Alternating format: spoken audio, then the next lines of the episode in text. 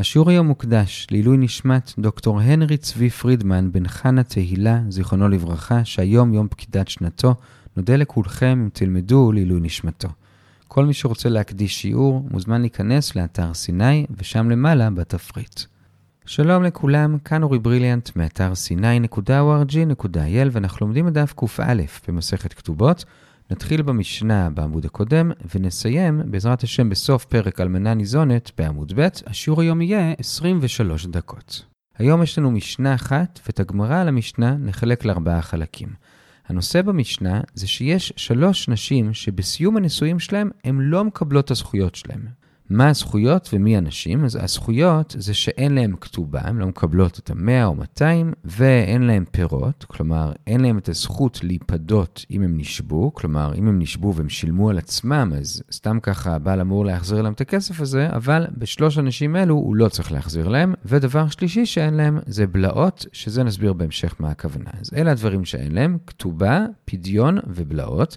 ומי הם אותם שלוש נשים ולמה אין להם את הזכויות האלו? אז אישה אחת זה קטנה שמיינה, שאת זה נסביר עוד מעט. האישה השנייה, כשמה כן היא, שנייה, כלומר, אישה שאסורה על הבעל ובכל זאת התחתנה איתו, אבל לא איסור מהתורה, אלא איסור דרבנן. למשל, אדם שהתחתן עם סבתא שלו, זה לא איסור תורה, זה איסור דרבנן, והיא נקראת שנייה, כי האיסורים האלו נקראים שניות לאריות. כי אריות זה איסורי תורה, ושניות לאריות זה גזרות דרבנן. בכל אופן, זאת האישה השנייה שאין לה את הזכויות. הזכויות שלה, ולמה? כי היא עברה על איסור, אז חז"ל כנסו אותה. והאישה השלישית זה איילונית, כלומר אדם שהתחתן עם אישה ופתאום התברר שהיא איילונית, שהיא לא יכולה ללדת, והוא ביטל את הכל למפרע, כי מבחינתו זה מקח טעות, אז גם לה אין את הזכויות שלה, פשוט מאוד, כי היא בעצם מעולם לא הייתה נשואה, כי הכל התבטל למפרע. אלה שלוש אנשים, עוד פעם, קטנה שמיינה, שעוד לא הסברנו למה. השנייה זה השנייה, כלומר איסורי דרבנן, והשלישית זה איילונית. עד כאן עיקר המשנה, ועכשיו כאמור את הגמרא לגבי זה נחלק לארבעה חלקים. החלק הראשון זה לגבי נישואי קטנה. קודם כל, בואו נזכיר מה הכוונה. מדאורייתא, קטנה לא יכולה להתחתן לבד, אבל אבא שלה כן יכול לחתן אותה, ואז זה יתפוס. אבל זה רק האבא. אם האבא נפטר, האימא או האחים לא יכולים לחתן אותה מדאורייתא, אבל חז"ל תיקנו שהם כן יכולים לחתן אותה מדרבנן, כי צריך לזכור, בזמנם אם האבא נפטר, לאימא כמעט שאין אפשרות להתפרנס, סיכוי טוב שהילדים יצטרכו לצאת לעבוד, ולילדה מאוד קשה ומסוכן לעשות את זה, עדיף שהיא תתחתן עם מישהו, אז חז"ל תיקנו שהאימא או האחים יכולים לחתן אותה, אבל זה תופס רק מדרבנן, וממילא בשביל לפרק את הנישואים האלו, אז יש שני מסלולים, או שהבעל ייתן לה גט, כמו בקידושים מדאורייתא, או הקטנה גם היא יכולה ליזום ופשוט למען, כלומר לומר אני לא רוצה להיות נשואה לה יותר, וזהו זה, בזה היא משתחררת. וכאמור, על זה אמרה המשנה שאם היא באמת מיינה, אז אין לה את הזכויות. היא לא מקבלת כתובה, לא החזר על פדיון שבויים ולא בלעות. וכאמור, זה רק אחת משלוש נשים שזה הדין שלהם. כלומר, כאמור, גם קטנה שמיינה, גם מי שאסורה מדרבנן וגם איילונית. ועכשיו השאלה היא, למה אין לה את הזכויות שלה? מילא לגבי שתי הנשים האחרות, הסברנו למה. אם היא אסורה מדרבנן, אז כנסו תפסו אותה על זה שהיא עברה על איסור, שלא יהיה לה את הזכויות שלה. אם היא איילונית, אז בגלל שזה בעצם הכל היה מקח טעות, ולמפרע היא מעולם לא הייתה נשואה לו, אז שני המקרים האלו כאמור מובנים. השאלה היא, למה גם קטנה שמיינה, אין לה את הזכויות שלה? עכשיו, הגמרא לא עונה לשאלה הזאת במפורש, אבל היא כן מביאה דיון אחר, שמתוך הדיון אפשר להבין למה באמת אין לה את הזכויות. הדיון האחר הוא, מה קורה אם במקום שהבת היא זאת שיזמה ומיינה בבעלה, הבעל הוא זה שיזם וגירש אותה בגט, כמו שמגרשים כל אישה. האם במקרה הזה, לאותה קטנה, גם כן אין כתובה. בזה יש מחלוקת. רב אומר שגם כאן אין לה כתובה, שמואל אומר שבמקרה הזה יש לה. והגמרא מציעה שבעצם המחלוקת בין רב לשמואל היא כמו מחלוקת תנאים שיש בברייתא, לא לגבי הזכויות של האישה, אלא לגבי הזכויות של הבעל. כלומר, הזכות שלו במציאת האישה, במעשה ידיה, בהפרת נדריה, להיטמע לה אם הוא כהן, שגם בזה יש מחלוקת לגבי נישואים עם קטנה. שרב אליעזר אומר שהנישואים שלו לא נחשבים באמת נישואים, ולכן אין לבעל זכויות. ואילו רבי יהושע אומר שהם באמת כן נחשבים נישואים, כמובן רק מדרבנן, אבל הם נחשבים, ולכן יש לבעל זכויות. זו המחלוקת בברייתא, וכאמור, הגמרא מציעה שמחלוקת רב ושמואל היא בעצם אותה מחלוקת. כלומר, שמואל שאומר שאם הבעל גירש אותה, אז הוא כן צריך לתת לה כתובה, אז הוא סובר כמו רבי יהושע, שבאמת הנישואים שלהם כן נחשבים נישואים, וממילא כאמור, אם הוא גירש אותה, אז הוא כן נותן לה כתובה, והסיבה היחידה שבמשנה שלנו הוא לא נותן לה כתובה, זה כי אצלנו היא זאת שיזמה את הפירוק, כי היא מיינה קטנה, ובמקרה כזה אין לאישה כתובה, אבל סתם ככה נשואים נחשבים נשואים. אז שמואל הוא ודאי כמו רבי יהושע. רב לעומת זאת שאמר שגם אם הבעל גירש אותה, עדיין אין לה כתובה, הוא לכאורה אומר את זה כי הוא סובר כמו רבי אליעזר, שבאמת נישואי קטנה לא נחשבים כלום, וממילא כמו שלבעל לפי רבי אליעזר אין זכויות בנישואים כאלו, גם לאישה אין, וזה לא משנה אם היא מיאנה או הבעל גירש אותה, בכל מקרה אין לה כתובה. אז זו הצעה של הגמרא, היא אומרת את זה בלימה כתנאי, שמחלוקת רב ושמואל היא בעצם מחלוקת האם הנישואים של קטנה נחשבים. שוב, לפי שמואל הם נחשבים, ולכן אם הבעל גירש אותה אז יהיה לה כתובה, ורק אם היא מיינה אז אין לה. לפי רב לכאורה הוא סובר שהם לא נחשבים, ולכן בכל מקרה אין לה כתובה. זו הצעה של הגמרא, אבל הגמרא דוחה את זה חלקית. כלומר, היא אומרת, שמואל הוא ודאי באמת סובר כמו רבי יהושע, שהנישואים נחשבים, ולכן יהיה לה כתובה אם הבעל גירש אותה, רב, שאמר שגם אם הבעל גירש אותה, אין לה כתובה, הוא, אפשר להבין אותו או כמו רבי אליעזר, כמו שהסברנו, שהנישואים לא נחשבים, אבל אפשר גם להבין אותו כמו רבי יהושע. כלומר, יכול להיות שגם לדעתו הנישואים כן נחשבים, ולבעל כן יש זכויות, ובכל זאת רב סובר שלה אין זכויות. לא משנה אם היא מיינה או הבעל גירש אותה, אין לה כתובה. ולמה? הרי הנישואים נחשבים, מסבירים המפרשים, כי אנחנו רוצים שאנשים יסכימו להתחתן עם קטנות, כי יש כאן אינטרס ציבורי שהקטנות האלו לא ייזרקו לרחוב, אין להם אבא, הן צריכות לפרנס את עצמם, זה מצב מסוכן, עדיף שמישהו יתחתן איתם, אז בשביל לעודד אנשים להתחתן איתם, אומרים להם, תדעו לכם שאתם לא צריכים לשלם לכתובה. אבל הנישואים עצמם באמת כן נחשבים מדרבנן. אז אלה שתי הבנות ברב, ולסיכום, יוצא שיש לנו שלוש סיבות למה לקטנה שמיינה אין כתובה. אפשרות אחת זה כי הנישואים שלה פשוט לא באמת נחשבים, וממילא לא תקנו לה כתובה. זה מה שהבנו בהתחלה בדעת רב. אפשרות שנייה, מה שהצענו עכשיו בדעת רב, זה שהם נחשבים, אבל בכל זאת לא תקנו לה בשביל שאנשים לא יימנעו מלהתחתן איתה. ואפשרות שלישית, דעת שמואל, הם נחשבים, ורק כאן אין לה, בגלל שהיא זאת שיזמה את פירוק הנישואים, אבל באמת, אם הוא היה מגרש אותה, אז הוא היה נותן לה. אלה שלוש הסיבות, ועד כאן החלק העיקרי של החלק הראשון של השיעור. לזה רק נוסיף בסוגריים שלגמרא יש פה שני דיונים קטנים על שמואל. א', זה ששמואל אמר כבר את הדין שלו במקום אחר, שבאמת הנישואים שלה כן נחשבים, וממילא לא רק שאם הוא גירש אותה אז יש לה כתובה, אלא גם היא נאסרת על האחים שלו, והיא פסולה לכהונה, והיא צריכה להמתין שלושה חודשים לפני שהיא תתחתן עוד פעם, זאת הערה אחת. הערה שנייה זה ששואלת הגמרא, מהי כמה שמלן? מה בעצם שמואל חידש לנו? הרי כל מה שהוא אמר בעצם כבר נאמר במשנה שלנו ובמשנה ביבמות ק"ח. עונה הגמרא, הוא הוסיף לנו את הדין של המתנת שלושה חודשים. אלה שתי הערות על שמואל, ועד כאן כאמור החלק הראשון של השיעור.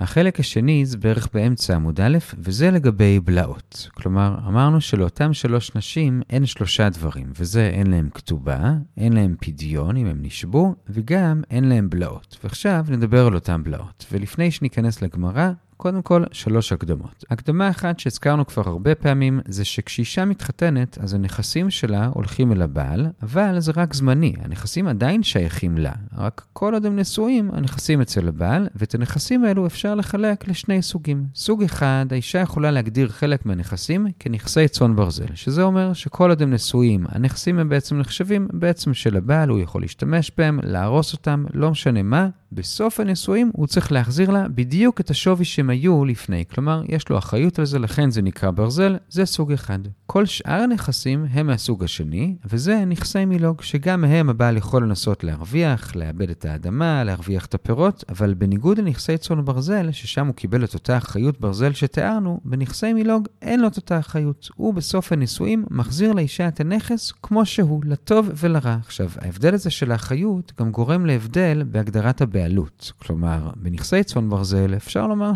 שהנכס, מבחינה מסוימת, בעצם כל עוד הם נשואים, שייך לבעל. כי אנחנו בעצם אומרים לו, אתה יכול לעשות עם הנכס מה שאתה רוצה, תקלקל אותו, תשרוף אותו, תנסה להרוויח ממנו, זה שלך, העיקר שבסוף הנשואים, תחזיר לה את מה שזה היה שווה בהתחלה. זה בנכסי צאן ברזל. לעומת זאת, בנכסי מילוג, כיוון שהוא לא מקבל אחריות, אז הנכס עצמו, כלומר הקרן, עדיין של האישה. הבעל רק יכול להרוויח מזה פירות, ואם הבעל יקלקל את הנכס עצמו, את הקרן, על זה הוא כן יצטרך לפצות אותה. עד כאן ההקדמה הראשונה, נכסי צאן ברזל מול נכסי מילוג. הקדמה שנייה, וכאן אנחנו מתקרבים כבר למשנה עצמה, זה המושג שנקרא בלעות. מה זה בלעות? אז הנכסים האלו שעליהם דיברנו עד עכשיו, זה לאו דווקא קרקעות, אלא זה גם יכול להיות מטלטלין, כשהדוגמה הקלאסית זה בגדים. כשהאישה מתחתנת, היא מביאה איתה בגדים, וגם הבגדים האלו עוברים לידי הבעל. זה יכול להיות נכסי צאן ברזל, זה יכול להיות נכסי מילוג, בכל אופן, גם אותם בגדים עוברים לבעל. ועברה תקופה, ויום אחד הם התגרשו, ועכשיו השאלה היא, מה עושים עם אותם בגדים? אז אם הבגדים נשארו בערך המקורי שלהם, אז אין שום בעיה, הוא פשוט מחזיר לה אותם. אבל מה קורה אם הם יתבלו, הערך שלהם ירד? אז אם היה מדובר בנכסי צאן ברזל, אז כמו שאמרנו בהקדמה הקודמת, הוא צריך לפצות אותה, כי הוא צריך להחזיר לה את הערך כמו שהם היו בתחילת הנישואים, אז הוא יחזיר לה את הבגדים ויוסיף איזשהו סכום. זה אם זה היה נכסי צאן ברזל. אם זה היה נכסי מילוג, אז לגבי זה אנחנו נראה בהמשך הגמרא, שאומר רב שימי בר אשי, ברבע התחתון של עמוד א', שיש בזה שתי הבנות, של רב נחמן ושל רב כהנא.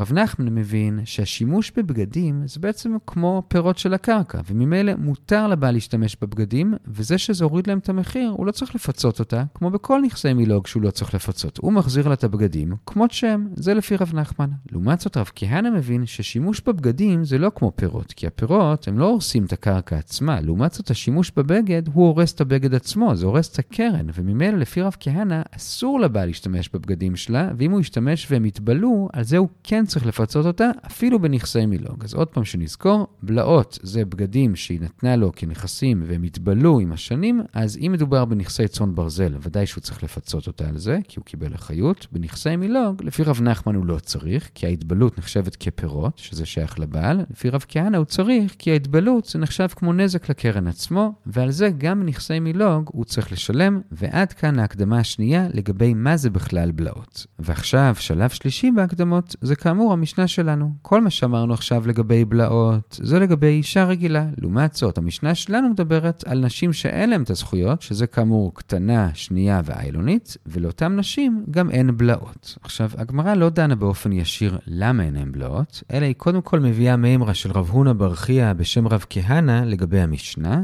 אבל מתוך הדיון על המימרה שלו, גם נבין למה בעצם אין להן בלעות. אז מה אמר רב הונא בר חייא בשם רב כהנא? הוא אמר שלגבי המשנה צריך להבדיל בין נכסי צאן ברזל לנכסי מילוג. כלומר, מה שהמשנה אמרה שלאותם נשים הבעל לא צריך להחזיר את הבלעות, זה דווקא בנכסי מילוג. אבל אם זה היה נכסי צאן ברזל, אז הוא כן צריך להחזיר. עוד פעם, במילוג לא, בנכסי צאן ברזל כן. ועל זה שואל רב פאפה, למה? למה שלגבי זה יהיה הבדל בין נכסי מילוג לנכסי צאן ברזל?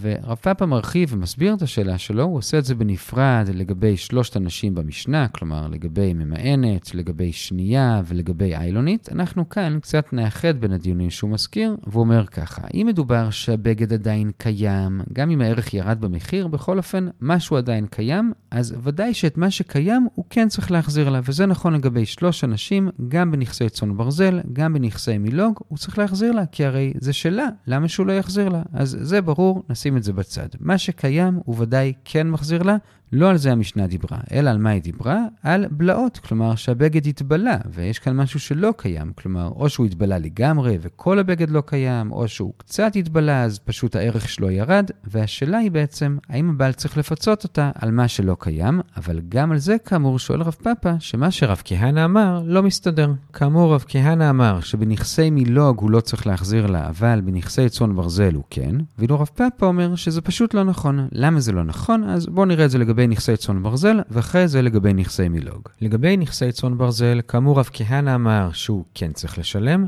ואילו רב פאפה אומר שלא. למה לא? אז האמת היא שעקרונית, לכאורה היינו חושבים שדווקא רב הונא ברכיה צודק, כי כאמור בנכסי צאן ברזל הבעל מקבל עליו אחריות, אז אם הבגד התבלה, הוא צריך לפצות אותה, זה לכאורה, אבל אומר רב פאפה שבכל זאת לא. ולמה? מסבירים הראשונים, כי מתי הבעל מסכים לקבל עליו אחריות לנכסים של האישה? רק כשהוא יודע שזה נישואים רגילים. שהבעל יודע שהיא נשואה לו עד שחלילה אחד מהם ימות, או שהוא מיוזמתו יגרש אותה, בנישואים כאלו הוא מסכים לקבל עליו אחריות על הנכסי צאן ברזל. אבל בשלושת המקרים של המשנה, שבהם או שכפו עליו את סיום הנישואים כי היא מיינה, או כי זה איסור דה רבנן, אז הבית דין מכריחים אותו לגרש אותה, או כי הוא גילה שזה מקח טעות, אז במקרים כאלו הוא לא התכוון לקבל עליו את האחריות, ולזה גם נוסיף שכאמור נכסי צאן ברזל הם בזמן שהם נשואים שלו, וזה שהוא השתמש בהם זה בסדר גמור, ולכן בנשים של המשנה אין שום סיבה שהוא יצטרך לשלם לה בסוף הנישואים את הנכסי צאן ברזל. אז זה דבר אחד שרב פאפה חולק בו על רב כהנא. כאמור, רב כהנא אמר שבנכסי צאן ברזל הבעל כן צריך לשלם לה על הבלעות, על הערך שירד, ואילו רב פאפה אומר שלא. עכשיו בואו נעבור לנכסי מילוג. כאמור, רב כהנא אמר שבזה הוא לא צריך לשלם, ועכשיו בואו נראה מה אומר רב פאפה. עכשיו, נזכיר שאמרנו בהקדמה שיש מחלוקת איך בכלל להסתכל על השימוש של הבעל באותם בגדים. לפי רב נחמן, מותר לו להשתמש בבגדים, כי זה בעצם נחשב כמו הפירות של הבגדים, וממילא ברור שלפי רב נחמן, אם הבגדים יתבלו כתוצאה מהשימוש, אז זה כמו פירות שזה מגיע לבעל, והוא יכול להחזיר לה את הבגדים כמות שהם. הוא לא קיבל אחריות, והוא לא צריך לפצות אותה על ההתבלות. אז ברור שלפי רב נחמן, נחמן, מה שרב כהנא אמר נכון, הוא לא צריך לשלם על ההתבלות של הבגדים, אבל זה רק אם היינו סוברים כמו רב נחמן. רב כהנא לעומת זאת, שעליו אנחנו מדברים, הוא לא סובר כמו רב נחמן. לדעתו, ההתבלות לא נחשבת פירות, אלא נחשבת נזק לקרן עצמו, ולבעל בעצם היה אסור להשתמש בבגדים. וממילא אומר רב פאפה, איך יכול להיות שרב כהנא אמר שהבעל לא צריך לפצות על זה? הרי הוא בעצם הזיק לקרן עצמו. למה שהוא לא יצטרך לשלם? אלא באמת, גם בשנייה וגם באיילונית, אומר רב פאפה, הוא כן צריך לשלם. וזה כאמור בניגוד למה שרב כהנא אמר. אז זו בעצם הקושייה השנייה. גם בזה רב פאפה לא מסכים לרב כהנא, זה לגבי שנייה ואיילונית. לגבי ממאנת, כאן גם רב פאפה מודה שהוא לא משלם לה לבלאי, הגמרא לא מסבירה למה, אבל המפרשים אומרים שזה תקנת חז"ל, כי הרי בחתונה רגילה יש 50% סיכוי שהאישה תמות לפניו, ואז גם אם הוא משתמש בבגדים שלה וגרם לבלאי, אז הוא לא יצטרך לשלם לה כי היא מתה והוא יורש אותה, אבל כשאדם מתחתן עם קטנה, אז יש כאן תוספת סיכון, כי 50% שהוא ימות קודם, ואז יצטרכו לשלם לה על הבלאי שהוא עשה, ויש עוד סיכון שהיא בכלל תמאן. ואם נאמר שגם אז הוא יצטרך לשלם לה, אז זה יגרום לזה שאנשים פשוט לא ירצו להתחתן עם קטנות. ולכן, כיוון שכאמור זה אינטרס ציבורי שכן יתחתנו, אז אמרו, אתה יכול להשתמש בה באותה מטלטלין, ואתה לא תצטרך לשלם על הבלאי. עד כאן מה שרב פאפה אומר שהיה צריך להיות הדין, וכאמור, שואל על רב כהנא, על מה רב כהנא דיבר. הרי כאמור, עוד פעם, רב כהנא אמר שאם הבלעות זה נכסי צאן ברזל, הוא כן צריך לשלם, אם זה נכסי מילוג, הוא לא, ואילו רב פאפה אמר, זה לא נכון, בנכסי צאן ברזל ודאי שהוא לא צריך לשלם, בנכסי מילוג, אז בממאנת, אני מודה, באמת הוא לא צריך לשלם, זו תקנה מיוחדת, אבל באיילונית ובאיסור של שניות לאריות, הוא כן צריך. אז על מה רב כהנא דיבר? עד כאן השאלה. ועונה רב פאפה עצמו, כנראה שבכל זאת רב כהנא דיבר על שניות לאריות, ולמה הוא אמר שבנכסי צאן ברזל הוא כן משלם ובמילוג הוא לא, הרי אמרנו שהסברה צריכה להיות ההפך, אומר רב פאפה, אתה צודק, באמת הסברה היא הפוכה, ולמה בכל זאת רב כהנא הפך את זה? זה פשוט קנס, כי כיוון שהם עברו על איסור, אז חז"ל כנסו את שניהם, גם את הבעל וגם את האישה. כלומר, כנסו את האישה שלמרות שעקרונית הוא כן אמור לשלם לה אם זה נכסי מילוג, אז כאן הוא לא ישלם לה, וכנסו את הבעל שלמרות שהוא לא אמור לשלם על צאן ברזל, אז כאן הוא כן ישלם. זה פשוט קנס כי הם עברו לאיסור. ועד כאן השאלה הארוכה והתשובה הקצרה. על מה רב כהנא דיבר? כשהוא אמר שבנכסי צאן ברזל הוא כן משלם לה על בלעות, ובנכסי מילוג הוא לא. עוד פעם בקצרה, באמת עקרונית זה אמור להיות הפוך, אלא שרב כהנא דיבר על שניות לאריות, וכיוון שהם עברו על איסור, כנסו את שניהם לעשות את הדין ההפוך. וזה היה החלק השני. החלק השלישי זה עשר שורות לפני סוף עמוד א', וזה לגבי מה שאמרנו שלאותם שלוש נשים אין כתובה. ולגבי זה נראה שני סעיפים. סעיף אחד אומר שמואל, מה שאמרנו שאין להם כתובה, הכוונה היא רק לעיקר הכתובה, כלומר 100 או 200. אבל תוספת הכתובה, שזה סכום שכל בעל מוסיף מעצמו, את זה יש להם, כי את זה הוא הוסיף כמתנה מתוך חיבת הביאה, ההתרגשות שלו לקראת הביאה, והביאה הרי כן קרתה, ולכן זה כן מגיע לה, זה מה שאומר שמואל, והגמרא ויה ברייתא שגם אומרת את זה, זה סעיף ראשון. סעיף שני זה עוד שני נושאים שעולים באותה ברייתא שהרגע הזכרנו. נושא אחד זה שמה שאמרנו עכשיו, ששלוש הנשים אמנם לא מקבלות את עיקר הכתובה, אבל כן מקבלות את התוספת, זה בניגוד לנשים אחרות שמוזכרות בדף ע"ב והלאה, וזה אישה שהוא גירש אותה בגלל שהיא עוברת על דעת, או מקללת את הילדים שלה, שאותן נשים יוצאות ללא כתובה בכלל, לא העיקר ולא התוספת. זה דבר אחד. דבר שני שהברייתא מוסיפה, זה שאישה שהוא מגרש אותה בגלל שיצא עליה שם רע שהיא מזנה, אז גם לה אין כתובה בכלל, אבל מה לגבי הנכסים שלה, אותם נכסים שדיברנו עליהם בחלק הקודם, אז לגבי נכסי צאן ברזל, את זה היא לא מקבלת, כי כמו שהקדמנו מקודם, נכסי צאן ברזל הם בעצם מבחינה מסוימת שייכים לבעל, אלא שהוא קיבל עליהם אחריות, וכיוון שהיא פגעה בנישואים עד כדי כך שהיא אולי זינתה, אז משאירים את זה אצלו, הוא לא צריך להחזיר לה. זה נכסי צאן ברזל. לגבי נכסי מילוג לעומת הזאת, שכמו שאמרנו, הם כן נחשבים שלה, רק הפירות משל הבעל, אז כאן יש מחלוקת. יש ברייתא שאמרו לפני רב נחמן, ובהמשך מבואר שזה ברייתא של רבי מנחם סטימתא, שגם נכסי מילוג היא לא מקבלת, אבל הברייתא הראשונה שהזכרנו, וגם רב הונא ורב נחמן וחכמים, הם כולם אומרים שגם את זה היא מקבלת. ומסביר את זה רב נחמן, אמנם היא זינתה, אבל הכלים שלה הם לא זנו, הם נשארים אצלה, ועד כאן החלק השלישי. שוב, לשלוש אנשים אין את עיקר הכתובה, אבל יש את התוספת. החלק הרביעי והאחרון זה בשורה השביעית בדף הבא, וזה לגבי סוף המשנה. כלומר, עד עכשיו ראינו את עיקר המשנה, עכשיו נראה עוד שני משפטים שהמשנה מסיימת בהם. משפט אחד זה לגבי איילונית. אומרת המשנה שמה שאמרנו שלאיילונית אין כתובה, זה דווקא כשהבעל לא ידע מזה, ולכן זה מקח טעות. אבל אם הוא ידע מזה, אז יש לה כתובה, זה לא מקח טעות. זה משפט אחד. משפט שני, לגבי נשים שאסורות על הבעל, אז מקודם דיברנו על נשים שהן שניות, כלומר אסורות מדרבנן, ולהן אין כתובה, אבל מסיימת המשנה שלעומת זאת, נשים שאסורות עליו מדאורייתא, אבל לא איסור ערווה, שאז הנישואים בכלל לא תופסים, אלא רק איסור לאו, כמו אלמנה לכהן גדול, איסור ממזרת, להם דווקא יש כתובה. ולמה? אז מסבירים המפרשים שכיוון שלאותן נשים יש נזק בזה שהן מתחתנות איתו, כי זה פוסל אותם לכהונה, זה פוסל את הילדים, אז מן הסתם האישה לא רוצה להתחתן, אלא שכנראה הבעל לחץ עליה, ולכן זה לא אשמתה, אלא אם כבר זה אשמתו, ולכן לא קונסים אותה, והוא כן צריך לשלם לה את הכתובה. אלה שני משפטי הסיום. עוד פעם, א', לגבי איילונית, אם הוא ידע מראש, אז זה כבר לא מקח טעות וכן יש לה כתובה. ב', לגבי איסורי לאו, יש להם כתובה. זה מה שכתוב במשנה, ועכשיו בגמרא עולה השאלה, מה היחס בין שני המשפטים האלו? כלומר, רב יהודה אומר שהמשפט השני ממשיך את המשפט הראשון. כלומר, הוא בעצם אומר, כמו שבאיילונית, אם הוא לא ידע שהיא איילונית, אז זה מקח טעות ואין לה כתובה, אותו דבר גם באיסורי לאו, שמה שאמרנו שיש לה כתובה זה דווקא כשהוא ידע, אבל אם הוא לא ידע, למשל הוא לא ידע שהיא אלמנה, אז גם כן, זה מקח טעות ואין לה כתובה. זה רב יהודה. רב הונא לעומת זאת מבדיל, והוא אומר, עובדה שהמשנה לא הזכירה את זה במפורש לגבי לאווים, אלא רק לגבי איילונית. כלומר, באיילונית באמת יכולה להיות לו טענה של מקח טעות, אבל באיסורי לאו לא. אפילו אם הוא לא ידע שהיא אלמנה ובעצם אסורים באיסור לאו, זה לא מקח טעות. ולמה? אז מסברים המפרשים, כי באיילונית, ברור שאם הוא היה מגלה אפילו שנייה לפני הקידושים שהיא איילונית, הוא היה מבטל הכל, כי מי רוצה להתחתן אם היא לא יכולה ללדת? אבל אם אדם גילה רגע לפני הקידושים שאשתו היא אלמנה והם אסורים באיסור לאו, לא בטוח שהיה מבטל הכל. יכול להיות שהיצר היה גובר עליו, ולכן הוא לא יכול לטעון שזה בוודאות מקח טעות, וגם בזה יש לה כתובה. אז עוד פעם המחלוקת, האם גם באיסורי לאו יש טענת מקח טעות? רב יהודה אומר שכן ואין לה כתובה, רב הונא אומר שלא ויש לה כתובה.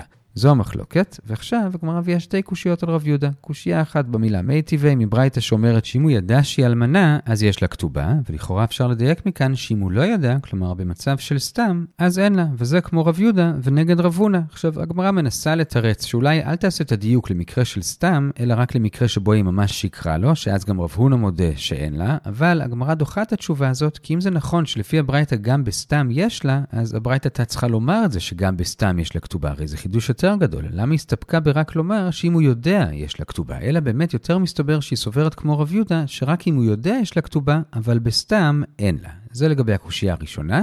וקושייה שנייה, שבע שורות לפני סוף הפרק, במילים ועוד תעני, עוד ברייתא, ששם ממש מפורש נגד רב הונא, אומרת הברייתא שבסתם אין לה כתובה, כי זה מקח טעות. אז באמת, שתי קושיות דוחות את רב הונא, ולסיום, הגמרא מסבירה את מה שאמרנו מקודם, איך כל אחד מהם קרא את זה בתוך המשנה שלנו, ועד כאן המחלוקת ביניהם, וכאמור הכרענו, כמו רב יהודה, שגם בלאווים זה נחשב מקח טעות, ובזה סיימנו את החלק הרביעי והאחרון של השיעור, וסיימנו את הפרק. הדרן הלך, אלמנה ניזונת, נעצור כאן, ונחזור על מה שראינו. ראינו, פתחנו היום במשנה שיש שלוש נשים, קטנה שמיינה, שנייה לאריות, כלומר איסור דרבנן, ואיילונית, שאין להם את הזכויות שלהם, כלומר אין להם כתובה, פדיון ובלעות, ואת הגמרא על זה חילקנו לארבעה חלקים.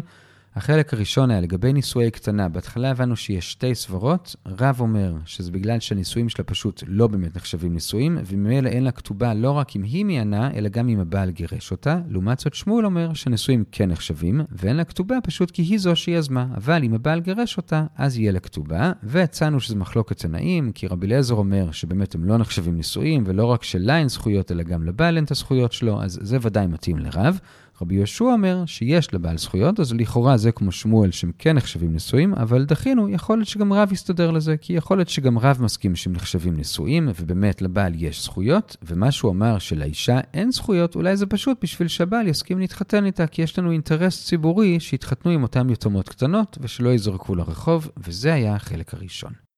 בחלק השני אמרנו שלאותם שלוש נשים גם אין בלעות, וראינו משפט של רב הונא בר חייא בשם רב כהנא, שאמר שזה נכון לגבי נכסי מילוג, אבל בנכסי צאן ברזל היא דווקא כן תקבל, ושואל רב פאפא, למה? מה הסברה? הרי מה שקיים ודאי שהוא צריך להחזיר לה, זה שלה. לגבי מה שלא קיים, אז בנכסי צאן ברזל הוא דווקא לא צריך להחזיר, כי אמנם עקרונית בעל מקבל אחריות, אבל זה דווקא בנישואים רגילים, לא בנישואים כאלה שמישהו אחר יוזם או מכריח לו להתגרש, בזה הוא לא קיבל אחריות, והוא לא צריך לשלם, זה בנכסי צאן ברזל. בנכסי מילוג, אז בשנייה והאלונית הוא דווקא כן צריך לשלם, שוב בניגוד למה שרב כהנא אמר, כי היה אסור לו להשתמש באותם בגדים. לגבי ממאנת, גם הוא מסכים שלא, אבל זו תקנה מיוחדת שתיקנו בשביל שירצו להתחתן עם אותם יתומות. בכל אופן, רב פאפה אומר, מה שרב כהנא אמר לא מובן מסברה על מה הוא דיבר, אלא מסביר רב פאפה, הוא דיבר על שניות לאריות, שבאמת עקרונית זה אמור להיות הפוך ממה שהוא אמר כאמור, שבצאן ברזל הוא לא ישלם לה ובמילוג הוא כן, והסיבה שרב כהנא אמר הפוך זה כי הם עברו על איסור, אז כנסו את שניהם לשני הצדדים, וזה היה החלק השני.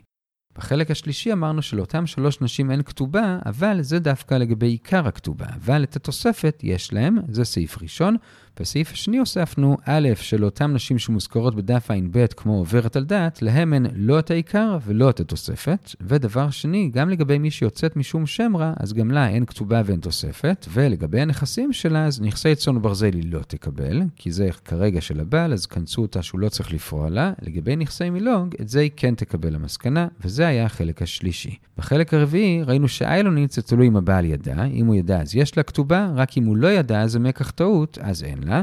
לגבי איסורי לאו, שהמשנה אמרה שזה יש לה כתובה, שאלנו האם גם כאן, אם הבעל לא ידע, האם זה נחשב מקח טעות. רב יהודה אמר שזה מקח טעות, כמו באיילונית, רב הונא אמר שזה לא, אבל דחינו אותו וקיבלנו את רב יהודה, והדרן הלך, אלמנה ניזונת, כל טוב.